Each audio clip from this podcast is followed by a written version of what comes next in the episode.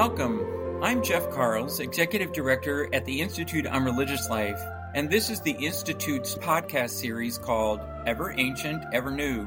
Today we will be celebrating our 1991 Institute on Religious Life Pro Fidelitate et Virtute Award recipient, St. Mother Teresa of Calcutta.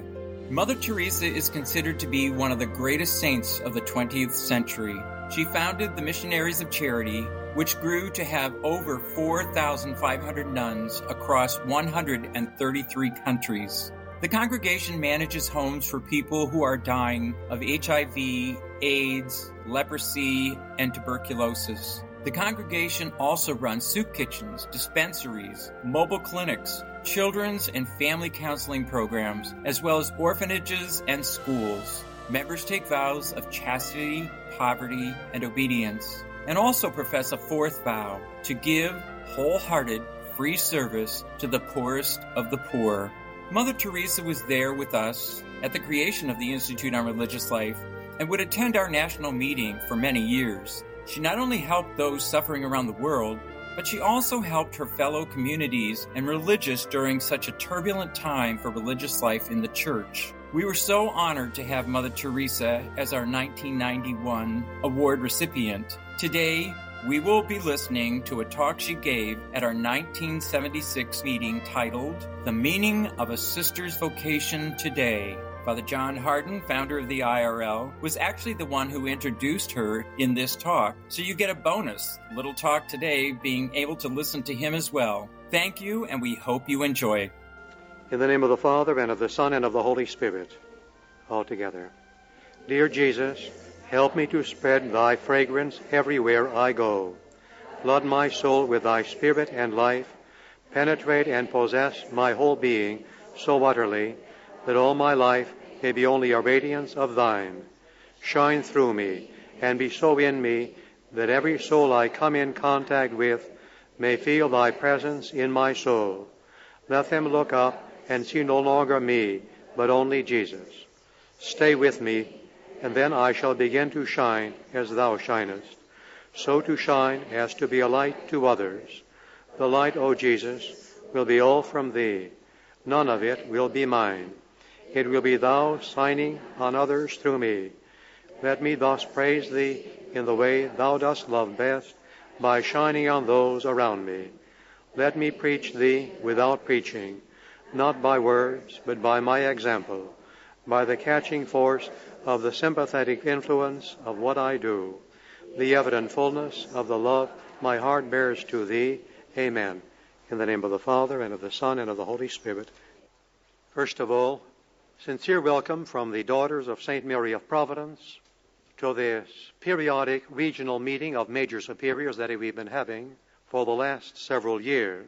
The theme of today's meeting is the cooperative promotion of vocations to the religious life. As most of you know, we have been having periodic meetings of major superiors here in Chicago at St. Mary of Providence. These meetings and specifically for ourselves, have been strongly encouraged by the Sacred Congregation for Religious, believing as Rome does that these regional meetings of major superiors and those who either represent them or accompany them can do most to both sustain and develop sound religious life in America. The subject of vocations has been the theme of previous meetings here of major superiors. It was felt, as we all recognize, that unless vocations keep coming to our communities, the work that we believe God has called us to, not only as individuals, but as communities, will hardly, I don't say prosper, but even survive. However, today's meeting with God's grace, we hope will be historic because the purpose of today's meeting is not merely to discuss the subject of vocations or even how individual communities might better promote them. That is indeed one of the purposes of today's meeting. The real purpose is, hopefully, and always only with God's grace, that your communities might begin to cooperate in some gradually more organized way to promote vocations, not only to your own respective and individual communities, but also for other communities, whether here represented or anywhere in the country that, and we should add, deserve vocations. Consequently, we might say that there are three parts to today's program. Part one is the lectures given one in the morning, one in the afternoon. This morning is by Mother Teresa of Calcutta, who I wish to say, I trust she agrees with me, practically invited herself to speak here today. She has turned down many invitations. She wants to make sure that she will share with you her own deep conviction that there are thousands of potential vocations to a community like yours in the United States. The hope is that there will be a maximum input from all of you if possible, but at least as many of you as wish to and are able to contribute, all with a view to the third part of the program, which is decision.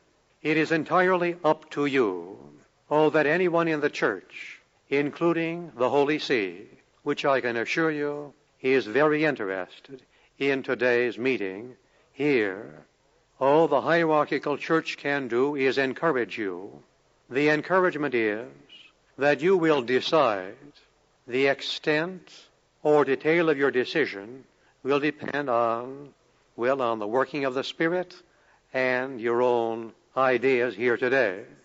To decide on some kind of cooperative promotion of vocations, gone is the day when individual communities can hope even to survive as individual communities, much less thrive as they must if they are going to get the vocations. The extent of your decision making will depend on the direction things take. I will do all I can as a catalyst to today's meeting.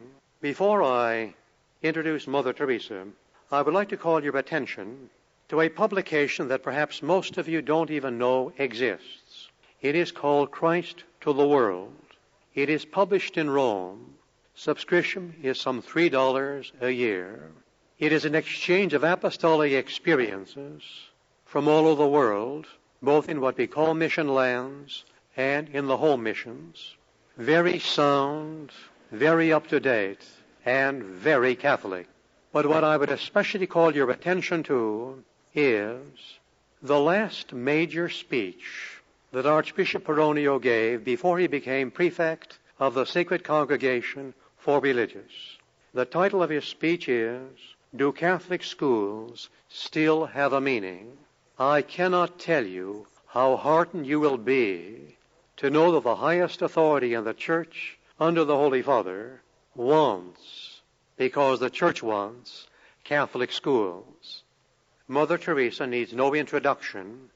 We all recognize that God, in His own mysterious way, is using her to help not only religious institutes, but the church, and that throughout the world.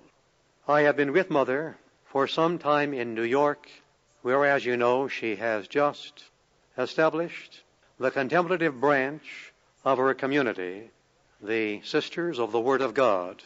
I can assure you, and she can add to the assurance, that starting a new community in America today is not as foolhardy as it seems, provided you absolutely trust in the providence of God.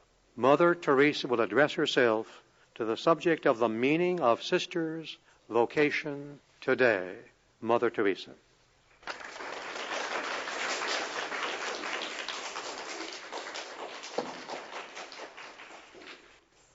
I want first to thank you for uh, for praying for us, because I think sisters of the word, I think they are a fruit of much prayer and much suffering and much uh, penance.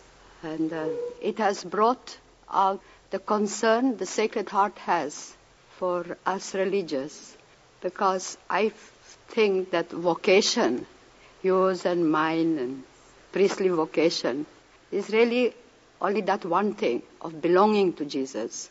Naturally, the priestly vocation is so great that we, we can't even think that a man, the power of God, can turn bread into Jesus and can make a sinner into a holy person with the power of God.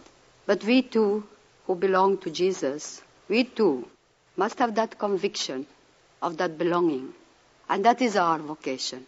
The work that has been entrusted to us, it's only a means, a very beautiful means, a living means. It's not just a sentimental feeling or excitement or just I want to do something.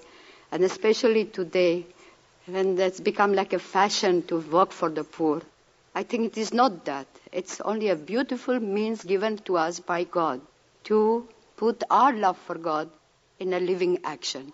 Because we want to put that, that love that we have for Him to whom we belong. Now, belonging means that we love Him with undivided love and chastity, to that freedom of poverty, and in total surrender, in obedience. For if we really sincerely belong to Him, then He must be able to use us. That's where obedience is necessary. Not only necessary, but we cannot live without it. And today, what is happening in the religious life, I think we don't have that conviction. We are losing that conviction. And it is not that there are no, no choosing of Christ in the States or any part of the world. Jesus still keeps on choosing. As he's made it very clear, I have chosen you. And what I feel that has made a great change, so to say, that today we are losing that sacredness of that choosing, that it is between God and the soul alone. There's so many things are being done beforehand that at the end uh, we feel that we are being chosen by the people who want us for that special work. We are chosen to do that special work. And it loses, uh, I don't know if, I'm, um, if I can say it properly, it has lost that sacredness of God calling, God choosing, God wanting, like picking up that person for himself. That it is between him and the soul concerned. And it's not like between the congregation who says, well, you are good for us and you are not good for us and you have got these qualities and you don't have these qualities. I think this has been the main obstacle, destruction of many vocations. A few days ago, I had, uh, I don't know what has happened to us, but we have within from June to up to the other day, we have received more than 16 girls who have joined the society between the Sisters of the Word and us. And one letter came the other day, and in that letter, this girl who she seems full, full of love for Jesus.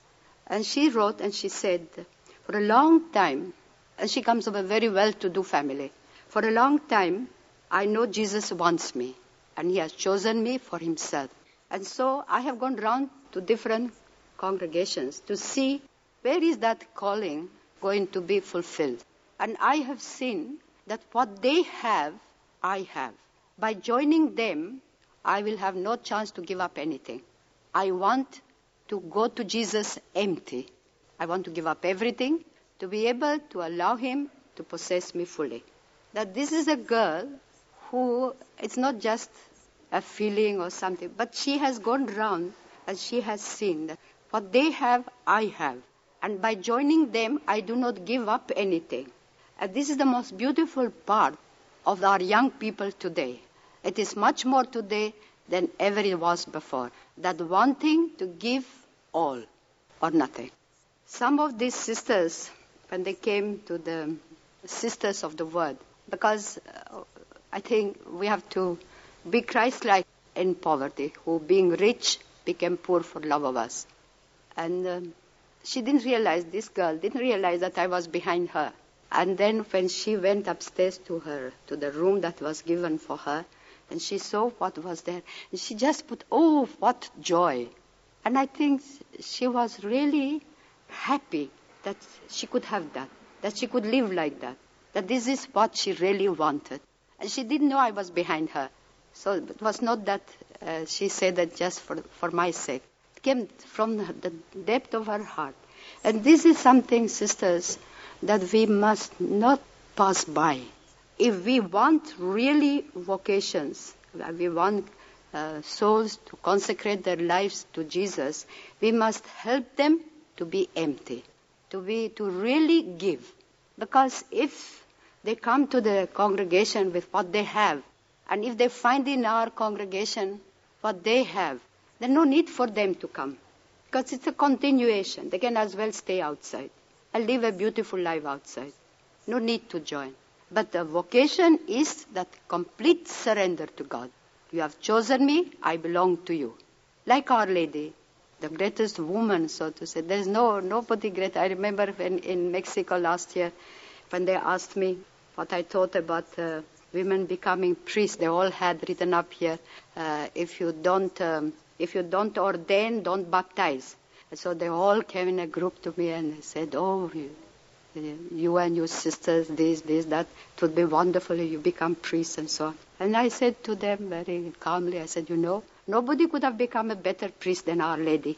And yet she was only the handmaid of the Lord. And that, that struck them so much that they never came back again near me.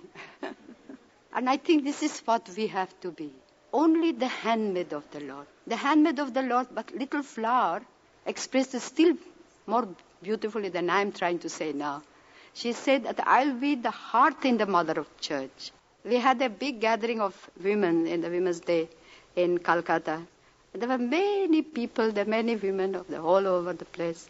And um, I began my talk by saying what Little Flower said, that this is the place of a woman, to be the heart of the family, and for us religious to be the heart in the church. And if we are there, we are all right. And will the vocation, will the girls come? They want. And I don't think there is a country with more vocations than United States. But they want to give all or nothing. And you would be surprised what they expect. I've talked to many young people, not only this side, and I find that there is a tremendous hunger uh, in the heart of the young people, both men and women, to give really totally to surrender themselves to God. And they want, as most of them write uh, in their questionnaire. There's a question in our paper in giving them, showing them what is the spirit of the society, what is expected from them, and so on.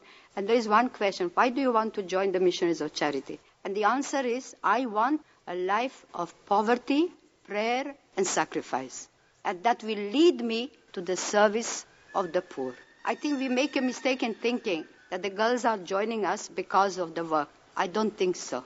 Because if it was only for the work, they will not be able to persevere. Because our work and our life is very difficult.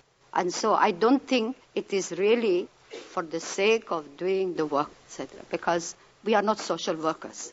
I take Jesus at his word. He has said, You did it to me. And if it is he that I am feeding, and if it is he that I am clothing, and if it is he to whom I give a home, then I must be a contemplative right in the heart of the world. Because what uh, to me contemplation is to be fully 24 hours in His presence to touch Him, to serve Him, to love Him, and to do the things to Him. And so, unless what He says is not true, but that cannot be. Jesus cannot deceive us. And He has said that very clearly, You did it to me. And I think this is where our girls who want to join your congregations, our congregations together, I think they want that, something deep, something where faith could be challenged where faith could be put into a living action. And that living action is love. And love in action is always service. So it's a whole continuation of that giving and living. To be able to do this, I think, sisters, also what they, the girls expect from us, to be souls of prayer. They don't expect us to be, to, to go all over the place like that and to go to, there's something nowadays that is happening going to all the kind of parties and things like that. I don't know. And especially the dress, especially inside the convents. Th- it's very difficult to live in the presence of God when you have a convent so beautifully furnished, when you have a suite of rooms, which maybe uh, none of us would have if we were in the world. And this is the greatest obstacle for the young girls. They love maybe the work you are doing, but they can't accept uh, the life that you are living. I don't mean, uh, when I'm saying these things, I don't mean any special congregation. But they don't expect us to live that kind of life, to have all those things, and to the dresses and all that. They don't expect us. We are becoming, as the women in the, in the jail of Miami, uh, the, His Grace wants the sisters to go there and open a house. And then he, he wants them to work in the jail, especially, because we work in the jail in, in uh, New York. And then uh, those girls were simply, all kinds of girls were, were there. And then they said, Oh, how beautiful is your habit. Nowadays, our sisters are dressing like women. They didn't, they didn't blame, they did not criticize, but just they expressed what today, if we are not what we should be, that we are not giving that picture of that surrender to Christ, that of belonging to Christ. This we have to, to give to our girls. Because as that girl said, what I have, they have. And today, more than ever, I think they want that community life, that sharing together. I think you know more than I know what is happening in the United States. All over the place, they are building up those communities of sharing together, of coming together, of working together. And uh, this is what attracts the girls also. Some of the girls, I've heard the girls say, um, that have joined our society, and they say, what is very beautiful, there is that vibrating life with joy and that together. We do everything together. We pray together, we eat together, we work together, and we fight together always sometimes. But this is, this is what makes life beautiful, together. I don't think I could really could do what I'm doing if I was not that one with the sisters. I need them, I think, more than they need me. And that need is, it's love in action for our sisters. Because I think in, in a congregation, the sisters are the greatest gift that God could give to a congregation. And therefore, uh, we who are major superiors, who have the responsibility of our sisters, what a great, great gift to us. And I've said to our own sisters that if we superiors, if we don't love to be superiors, we will never be able to do our work properly. We must love to be superiors, we, as long as we are superiors. Tomorrow we are not so right. Today we must be happy to be a superior because that's a gift of God to us that we have so many young people whom we can teach, whom we can help to become holy. Always I write to my sisters, to the superiors, I say, help the sisters to become holy. That's very important. If we are not holy, then no meaning, no need for us to stay here. No need to go through all the sacrifices, to give up so many things if we are not holy, if we don't become holy. And holiness is not a luxury of the few. It is a very simple duty for you and for me. And this is, I think, more than ever, the longing of the young girls to see holiness in reality, a living reality, not just in books, but to see it in you and me. That's why I think I like this prayer of um, Cardinal Newman. I think this is exactly what we religious should be. That we shine the light, His light, that they look up and see only Jesus in us. But if we don't have Jesus in us, we can't give Jesus to others. And the sisters of today, more than ever, they are hungry for holiness. They are hungry to, to really give all to God without any reserve, without counting the cost. I don't know. I mean, we have now so many sisters, and they are all over the, the world. And in the congregation now, we have, I think, 35 different nationalities. In Rome itself, we have out of the 38 novices, we have 16 nationalities. And I find exactly the same hunger for God, for holiness, and hunger to give all to God so that God Himself cannot fill what is full. And so they, they are that, that being His, to belong to Him, to be used. And I have seen it all around the world. Oh, this of the young people, that generosity of giving all. Now, in the present, we have more than 18 aspirants and postulants and novices from the United States between the two houses. And then in Rome, we have got six postulants and there are five novices also.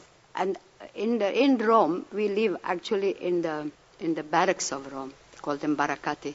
And uh, I think the poverty of that place, as a number of them uh, have told me, has strengthened my belonging to God, has strengthened. And of course, our, our lives are very much woven with the Eucharist. Because unless we see Christ in the appearance of bread, it will be nearly impossible to see him in the distressing disguise of the poor. Because you and I are not social workers. We are, we belong to him, whether you are teaching at the university level or you are cleaning a leper, I think it's a means for both things. It is Christ in the distressing disguise there, and if you are not there, nobody will bring Jesus there. And I think much of the drifting away of vocations in the United States has become from the education. In our schools, maybe our girls today and our young boys are not given the joy of purity, that sacredness of life, that sacredness of keeping oneself totally at the disposal of God. That has to come from the school, where you and I can do that.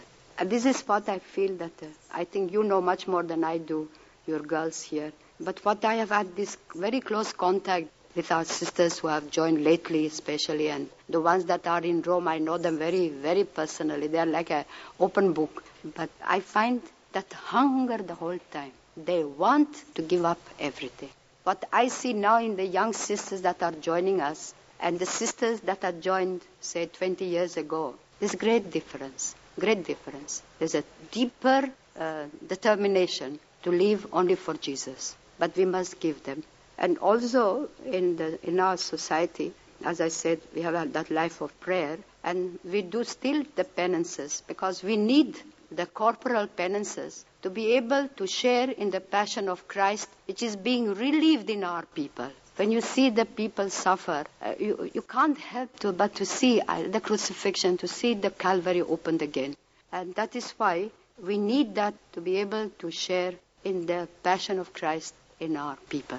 And I think all these things help us to draw and to be able, unless we have Jesus in our own life, we cannot give him to others. We must be able to look straight into the face of the people and say, yes, it is like that. It is Jesus in you and in me. And since Jesus is the same yesterday, today, and tomorrow, then there's only one Jesus.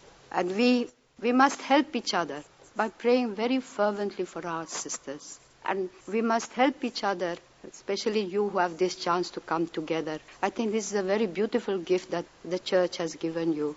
You can come together, pray together, exchange your gifts of God together. And be, the more you give to each other, uh, the greater will be your joy of receiving.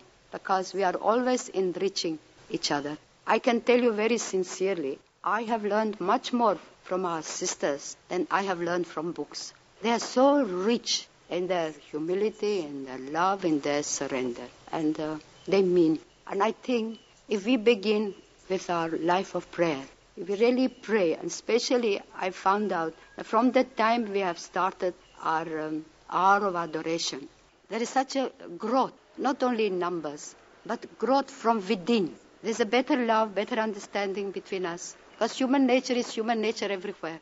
And there is a much better sharing with the people also. We love them much better now. From that time, we have this hour of adoration where we get together.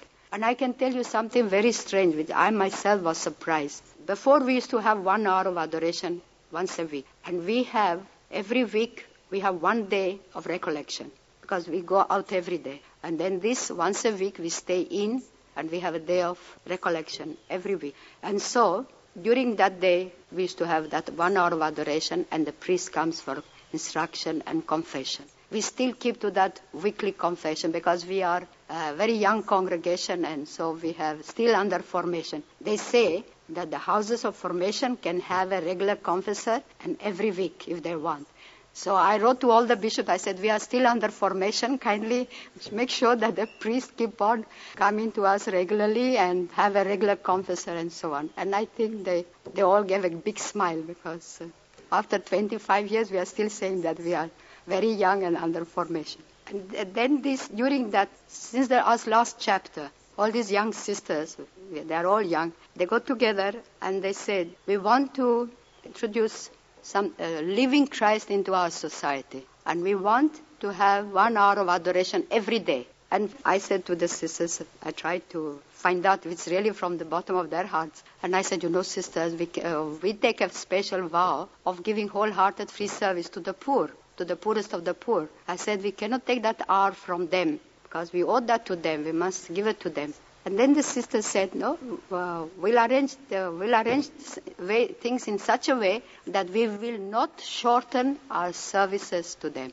You would be surprised to know that we have not had to cut even 15 minutes from the work that we used to give to our poor people. It's that full amount plus this beautiful gift of God to us. And my advice to you, I'm nobody to give advice, but I really sincerely because you and I, we have the same vocation, and so we are all one family. If you really want that your congregation grows and brings much fruit, begin with the Blessed Sacrament. Begin, begin slowly, maybe once a week, but a real exposition, Blessed Sacrament, real adoration, and then pray. Our Lady is there. She will always tell Jesus to take care of us. She being our mother, she will see that we have wonderful vocation because we must not allow the work of God to die because of our own fault. That if He wants our congregation to die tomorrow, all right, that is His business. But uh, our part must be done that we give our sisters the joy of coming together with Jesus and all of us together to get at His feet and to, to bring that new life, new joy, new. And our sisters, those sisters of the Word, you will be very happy to know that they have three hours of adoration in the house every day. And then they have this one hour of adoration at the parish church. And when we began first, nobody except ourselves. But now every, there's regular people coming slowly, slowly. In that area, Bronx, I think you all of you know what kind of area it is. And it has brought such a beautiful, uh, already. There is a smile in the parish priest's face also, which I never saw before.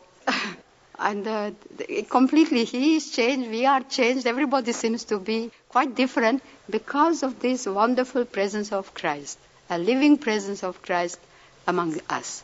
I really pray every day for that that every single congregation would receive this gift of god this adoration. Even if you maybe you have to cut down something but i think in many houses our sisters spend so much time in television and so on I think we can easily, easily give that one hour of real adoration to Jesus in the Holy Eucharist. And you will see the flow, because that's the living waters. From there, all things will come. And uh, I think this is, uh, from the last time that I saw you, I have been to Guatemala, and I have brought the sisters there, and I have been to Mexico, and uh, we have started the house in Mexico Uh, the sisters told me something, something very beautiful in Mexico. Very, very, very great poverty. Very great poverty. And as we have it in our rule, when we go to a new place, we go round and round and round, walk the whole time, till we find what place is the worst place. And then we begin from there. And so when they went round like this, they saw much misery, much poverty, much suffering. But one strange thing happened that nowhere did the people ask the sisters for food or for clothing or for medicine or anything. They just asked them, sisters, teach us the word of God. That was so surprising. It is true, we always go with the rosary in hand. We always pray the rosary in the street. That is our way. But it was so striking that it came from everybody, different parts of Mexico. From everybody came the same longing, teach us the word of God. So before I left Mexico, the president sent for us, for me, because uh, as you know, he himself asked for the sisters. So he's taking a real fatherly care of them. He sent for me, and I said, you know what your people asked? And they asked that the word of God. They asked the sister, teach us the word of God. And as you know, between him and the church, not much. And he put down his head, and he looked up, looked up again, and then he put down his head, and didn't say one word. And I think this will lead him to think if my people are asking for the word of God, how much more I must ask also. And that his people will be the beginning of lighting a light in his life. And so this is something very beautiful, sisters. And uh, I ask you to pray for us that we may not spoil God's work. Because definitely this is his work. And you and I must do it together. What you are doing, sisters, we cannot do. Do not give up your schools. Do not give up your class classroom. And so I know there are many sacrifices that you have to make for the sake of the of the education, but it is worthwhile. So the same thing for us. We must not give up our slums and our lepers and the dying. Uh, there are many places that are asking for this, for that. Even I remember when we were asked to come to Rome, I said, the Holy Father sent word that he wanted the sisters to come to Rome. And I sent word back and I said, if there are no poor in Rome, I do not give the sisters here. We must uh, be faithful to the gift of God. This is His gift to us, the poorest of the poor, the dying, the crippled, the unwanted, and so on. And for you, maybe hospitals, maybe schools, maybe university, maybe college, whatever it be. But that is His greatest gift to you. And this is what the girls of today want to see that fidelity to the word you and I have given to God. And I think we'll have, in United States, I think, more than anywhere else, there are many, many vocations. They are only looking up, and that you and I have to answer. I'm sure I speak for all of you. And the most important thing I think that she wanted to communicate to you, and I trust she did, is encouragement, absolute confidence that God's grace is not wanting. Indeed, and she means it. There are more vocations in the United States than perhaps anywhere else, if for no other reason than because our country so desperately needs the witness of dedicated religious life. May I suggest that for about five minutes you jot down on a small sheet of paper any observations, questions, comments, or requests of Mother to uh, further clarify or comment on what you said.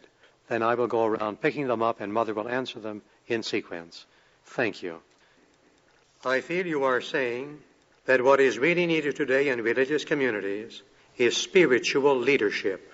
We need sisters leading other sisters in the way of true holiness. Without this, all our work is of no concern. We have gotten so tied up in the work ethic that the spiritual gets crowded out.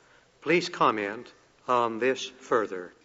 I believe this is true, sisters, that we, we are so overwhelmed with the work that we have to do that we really have no time for Jesus then.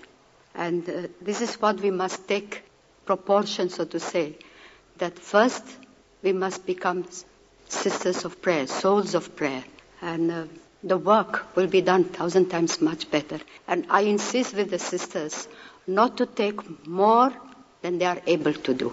That means to, to do it well. And if there are, they must take, say if there are four sisters, they must take only the amount of work that four sisters can do in 10 hours every day. And not to take above that. Because our community life is very, very important to be eat together, to recreate together. Because I feel that if we really recreate together properly, our um, Holy Communion in the morning will be always much better. Very important. And so I think if we can, I, sh- I don't say we should cut down the work, but when we are taking the work, that we do not take what is not, what we should not do. I agree with you. There is great joy in sharing Jesus with others. Would you say that one practical way might be a consciousness of each sister to try to give Jesus in some small way each day through charity, sacrifice, prayer, a giving to each sister and to community rather than what I can get for my satisfaction. Comment. I think we as superiors have a wonderful uh, privilege of serving. And uh, Jesus is the best example. He, he made the presence, uh, the apostles realize the greatness of the gift that he was going to give to them, the Eucharist. And before he gave that, he uh, washed their feet. And I think if we as superiors uh, would wash our sisters' feet, I don't mean physically, but wash our sisters' feet with our humility, uh, with our concern for them, and um, small things. I, I don't know if, if this example comes in the picture, but the other day we had a meeting of our co-workers. Um, we have about 12,000 co-workers in United States. We have co-workers, the workers, and then we have the co-workers, the suffering co-workers, then we have contemplatives, and now we have started the youth co-workers. And um, the mother is the head of the co-workers in one of the places, and then her daughter's child, the only child, was crushed in an accident, and this uh, uh, this daughter of hers has become so bitter against God that she's throwing all the bitterness on her mother now. And I said to her, and she doesn't want to see her, she doesn't want to, to meet her. They are living in the same house. And then I said to her, you know, don't, don't worry. You just do small things and throw those small things on the way. Uh, like bring a flower and put her somewhere where she can see that flower. Or a piece of cloth that she would like to make a frock of it. Or something, small things. Try to find out what she loved as a child. And bring those little things, throw them out. Even if she doesn't look at them, doesn't matter. But you do those little things. And I think we as superiors, if we meet our sisters with a smile, if we show that concern for them, that when they come home tired and so on, that we are not busy. I, I never close my door. I never, I never close my door. Uh, only a sister can close the door when she comes in. But I never, I always leave my door open so that any time any sister can come and if she chooses, she closes the door. But I never close the door. Just to be that open to them. And I think much has to do with that smiling at them, that concern, that appreciation. Doesn't matter how stupid or how small the work has been done by that sister, but that appreciation. I think that has much to do with holiness. The joy, because again and again, Jesus and apostles and everybody stresses that point of joy, that you share my joy with you. Now the best is for us to, if we serve the sisters uh, really with joy, then they will know that we love them. Many of our convent homes have become plush over the years. Where do we begin? How do we begin to reduce this extravagance? Could you give some practical suggestions? This is a very difficult thing to, to do because, sisters, those buildings are there. You just can't break up the buildings. But I still feel very much depends on each one of us because it is not how much we have. We may have very little and yet be totally uh, attached to that thing. It is our freedom from this thing. For me, poverty is freedom. To be able to love Christ with undivided charity, uh, love, with undivided love, I need that freedom of poverty, to be free, not only from material things, but also from spiritual things. That we want to have the best, the highest, up to date book, spiritual book, but up to date everything. I think this is uh, a beginning of poverty if we are aware of this attachment in us. And then if I begin, then in my community, the other sister also begins and the other. And so the whole community becomes, and one community can lead the whole congregation into that total surrender. But it is not very difficult to break up those beautiful buildings.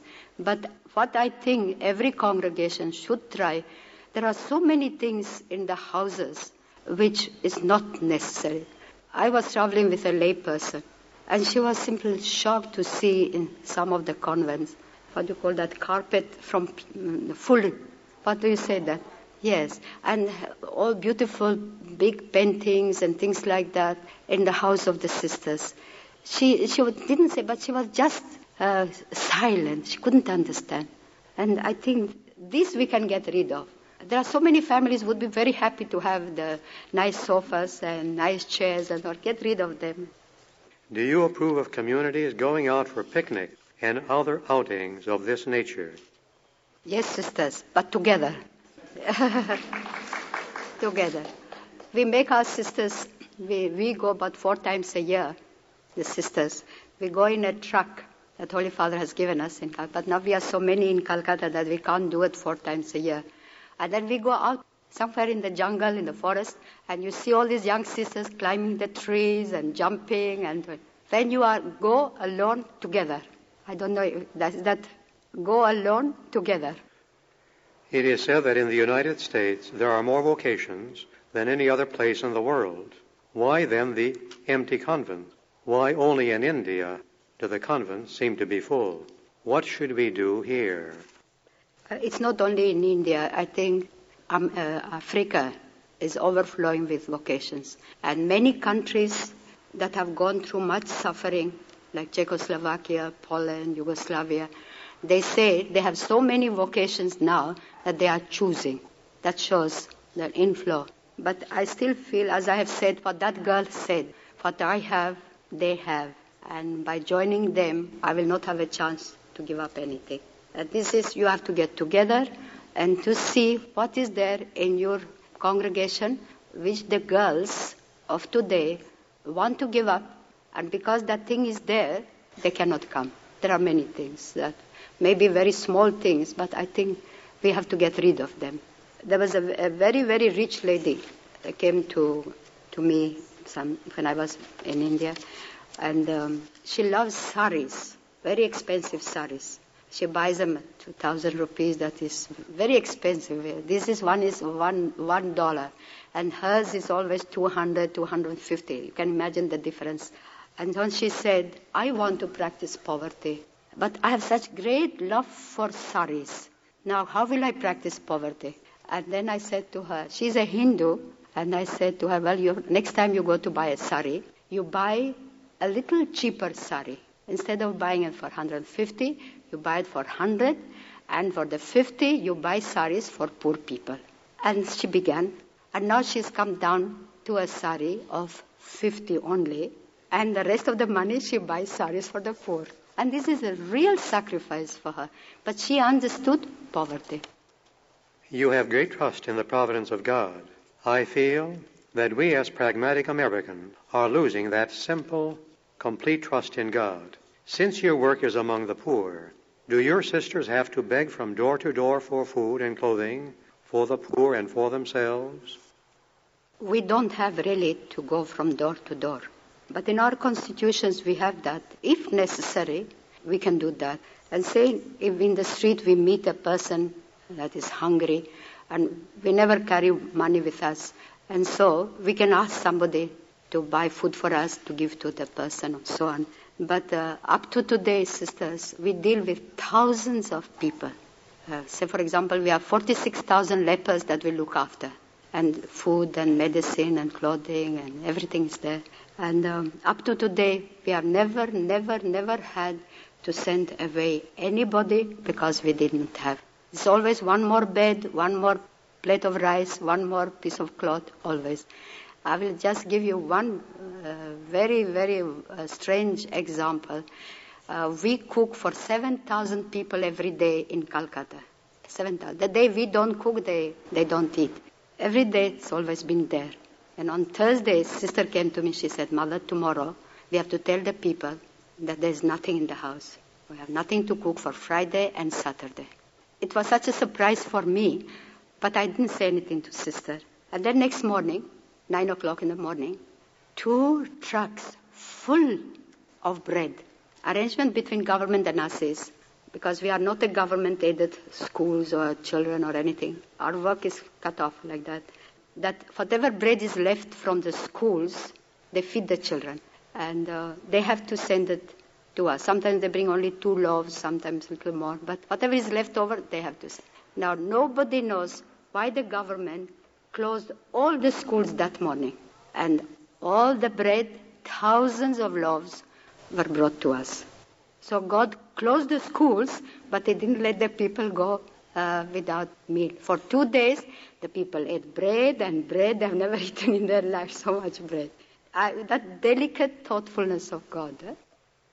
How much community prayers, common meals, and so on is it suitable or right to sacrifice to meet the demands of the apostolic work? Uh, we are very strict with that uh, coming together for meals, for recreation, and so on.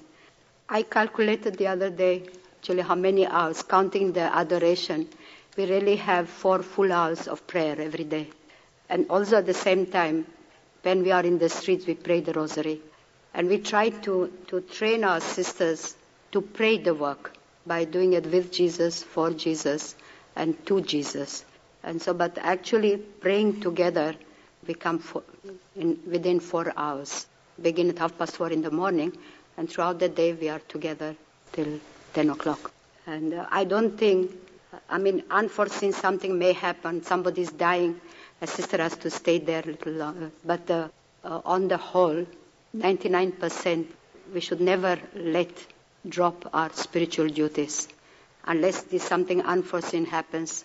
Then love must come first in uh, in the service of the needy. But as a rule, as a rule, we are all the time for all our community duties together. This is a loaded question, I am afraid.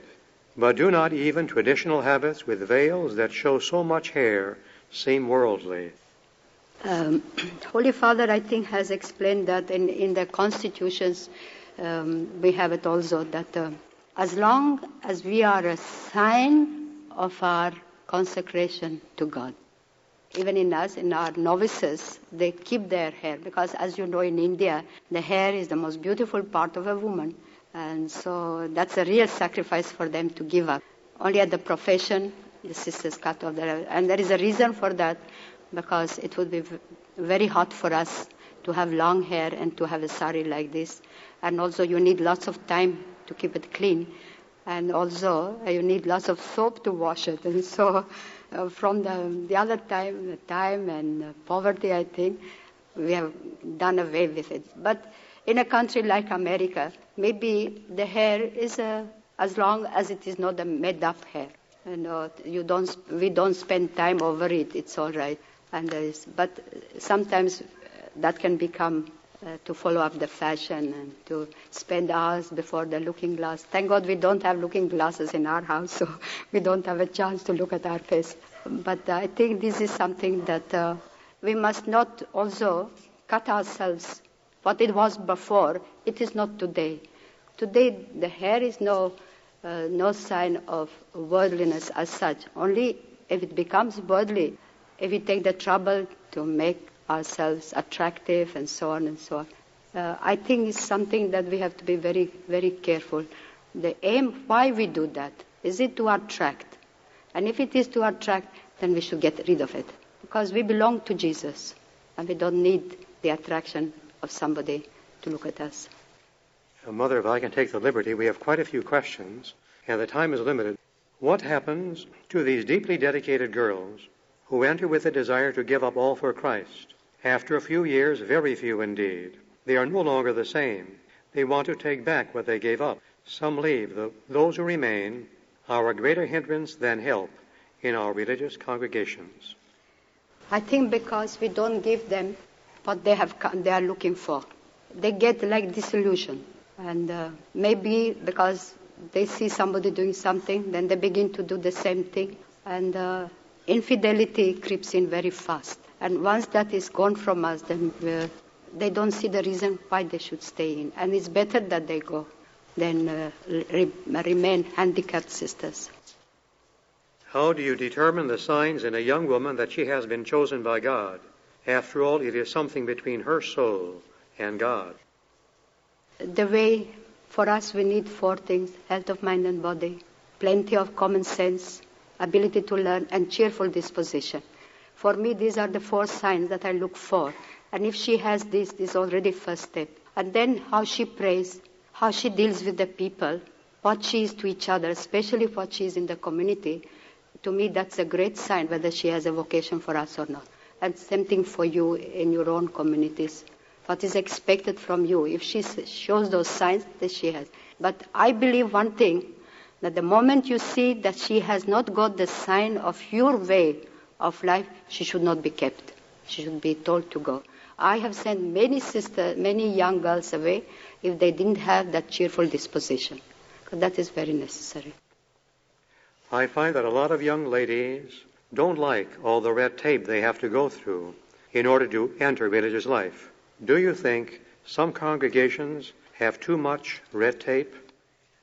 I don't know all the red tape that they use because I, I don't believe in that. As I said, uh, we must protect the sacredness of the call. It's a call from God that we have to use human means. That's another thing, but uh, that the sacredness of the call must remain between the soul and God alone, and we must not interfere. Do you have a screening process for the girls asking to join your community? If so, what is the process based on? Do you ever find that girls are not meant for your type of life? How do you communicate this fact to them without hurt? Uh, as I said, those four things we try, and then we put very much how they deal with the poor, how they speak to them, how they touch them, how they deal, and then with the poor and with each other in the house. These are the two uh, means that we use during the time come and see. We call that time come and see. For about six months, they come to the house and they share in everything prayer, in work, in food, and everything. And then we judge how they deal with the people, how they deal with each other. And if they are all right, then they stay. If they are not all right, they say, well, some of these points you will do much better uh, in some other congregation where your gifts of God can be used better. And since you have come with a smiling face, you also go home with a smiling face. Mother, what did the girl see in her room that gave her so much joy? You mentioned this in your talk. You said she didn't know you were behind her when she exclaimed this joy when she saw her room. What was in the room? I think there was just a very, very small bed and a very, very thin mattress and nothing else. And there was a cross made of, of the branch, branches, eh? a small cross, and beside the cross was written Jesus. And there was nothing else in the room. Is your daily hour of adoration an hour in which the sisters pray together aloud, or an hour of quiet contemplation, or of both? Uh, we say daily uh, the litanies of the name of Jesus. And so we say that, that litany uh, at the beginning or at the end of the adoration. But the rest of the, that takes about 10 minutes. The rest of the time is adoration. And Please comment on advantages against disadvantages of small group living, two or three in a group, as against large groups with perhaps 20 or more in a convent. we have to be six, uh, but when we begin, we begin with four. And according to the, to the work, maybe we may go up to eight. But as a rule, this is the number. But for your kind of work where you have schools and things like that, uh, it's good to have a big group of sisters, up to 12 or so on, because we need each other very much. And because somebody is sick and somebody is this and somebody is that. And if there is no good recreation, there will be no, uh, not much joy in that community. So I believe in good big groups. We cannot afford to have so many because we don't have any work in the house. But um, six, I think it's uh, the, the smallest group that we should have. If a congregation has moved away from what its original charism was, moved away from true prayer, true poverty, true obedience, true love of Christ, can you give any suggestions that would help the sisters return to the true spirit of Christ? The best is your, our own uh, constitutions. Take back the constitutions and see what was the beginning of the society.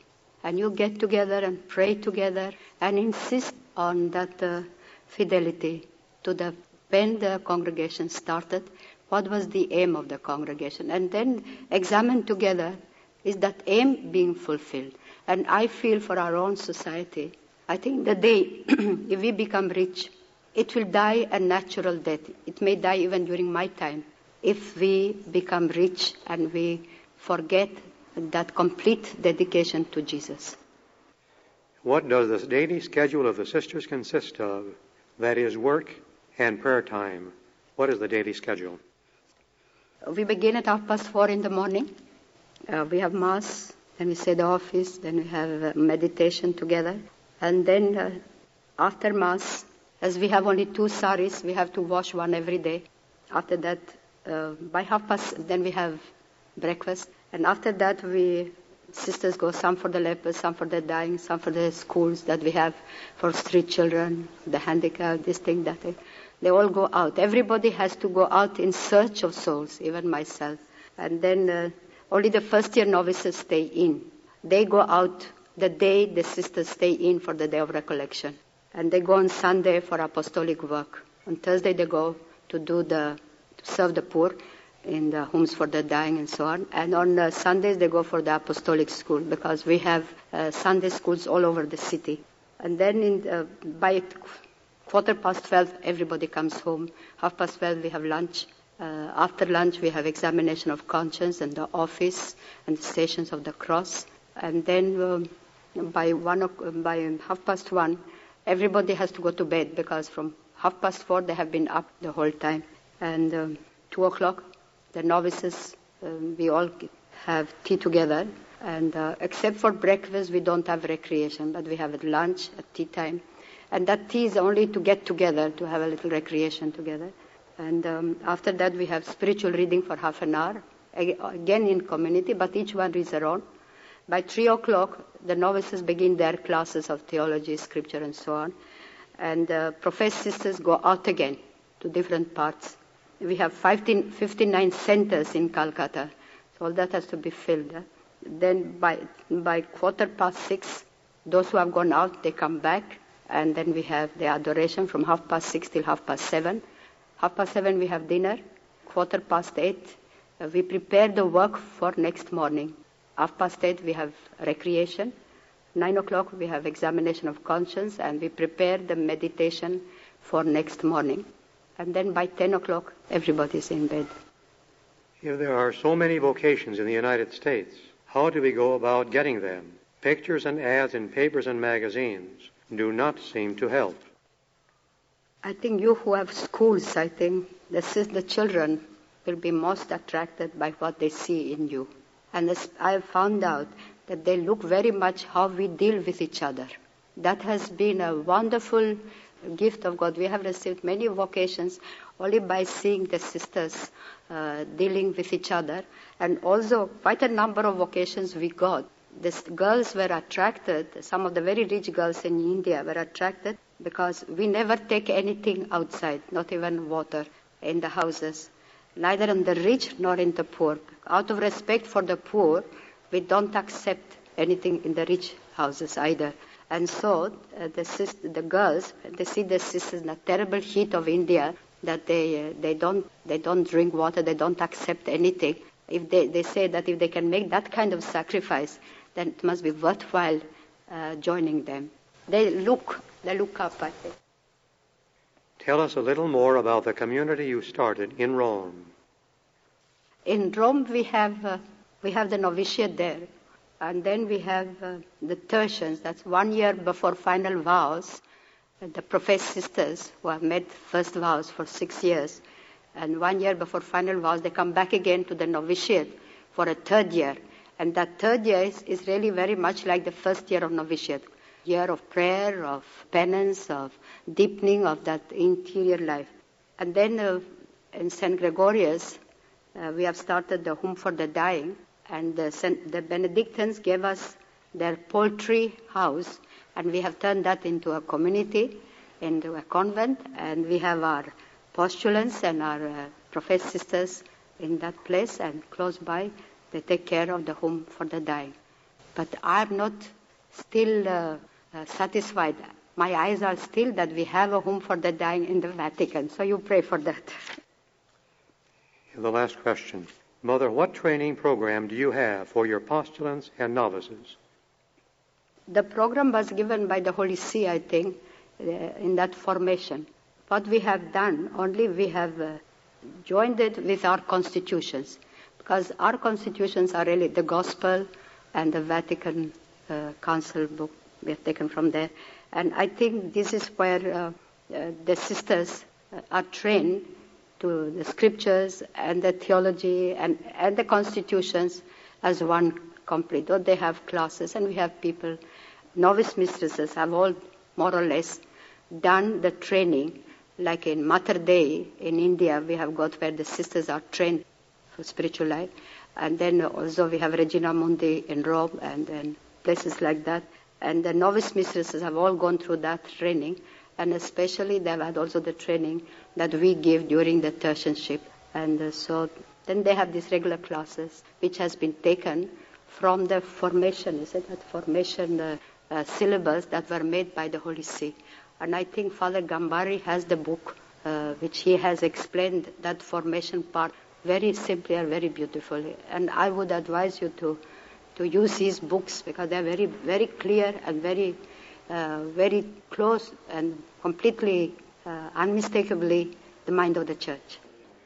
Thank you again, Mother.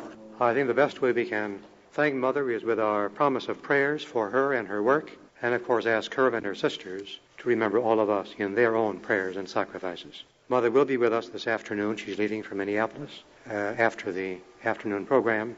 I wish to repeat that Mother, I think she won't mind my saying this, quite invited herself. She wanted to make sure that those coming here to Chicago will be totally convinced that the vocations do exist. The grace is being given. It depends on our own cooperation in attracting vocations to our communities. Shall we say the Angelus together? In the name of the Father, and of the Son, and of the Holy Spirit, the angel of the Lord declared unto Mary, Hail Mary, full of grace, the Lord is with thee. Blessed art thou among women, and blessed is the fruit of thy womb, Jesus. Holy Mary, Mother of God, pray for us sinners, now and at the hour of our death. Amen. Behold the handmaid of the Lord. Hail Mary, full of grace, the Lord is with thee. Blessed art thou among women, and blessed is the fruit of thy womb, Jesus. Holy Mary, Mother of God, pray for us sinners, now and at the hour of our death. Amen and the Word was made flesh. Hail Mary, full of grace, the Lord is with thee. Blessed art thou among women, and blessed is the fruit of thy womb, Jesus. Holy Mary, Mother of God, pray for us sinners, now and at the hour of our death. Amen. Pray for us, O Holy Mother of God. Let us pray. Pour forth, we beseech thee, O Lord, thy grace into our hearts that we to whom the incarnation of Christ thy Son was made known by the message of an angel, may by his passion and cross be brought to the glory of his resurrection. Through the same Christ our Lord. Amen.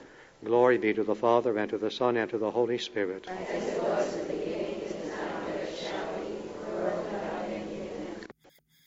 Thank you for joining us for this podcast. I hope that this podcast has inspired you and that you will pray along with me for an increase in vocations to the priesthood and religious life. In the name of the Father, and of the Son, and of the Holy Spirit. Amen. O God, throughout the ages, you have called women and men to pursue lives of perfect charity through the evangelical counsels of poverty, chastity, and obedience. We give you thanks for these courageous witnesses of faith and models of inspiration their pursuit of holy lives teaches us to make a more perfect offering of ourselves to you. Continue to enrich your church by calling forth sons and daughters who, having found the pearl of great price, treasure the kingdom of heaven above all things. Amen. Thank you and God bless.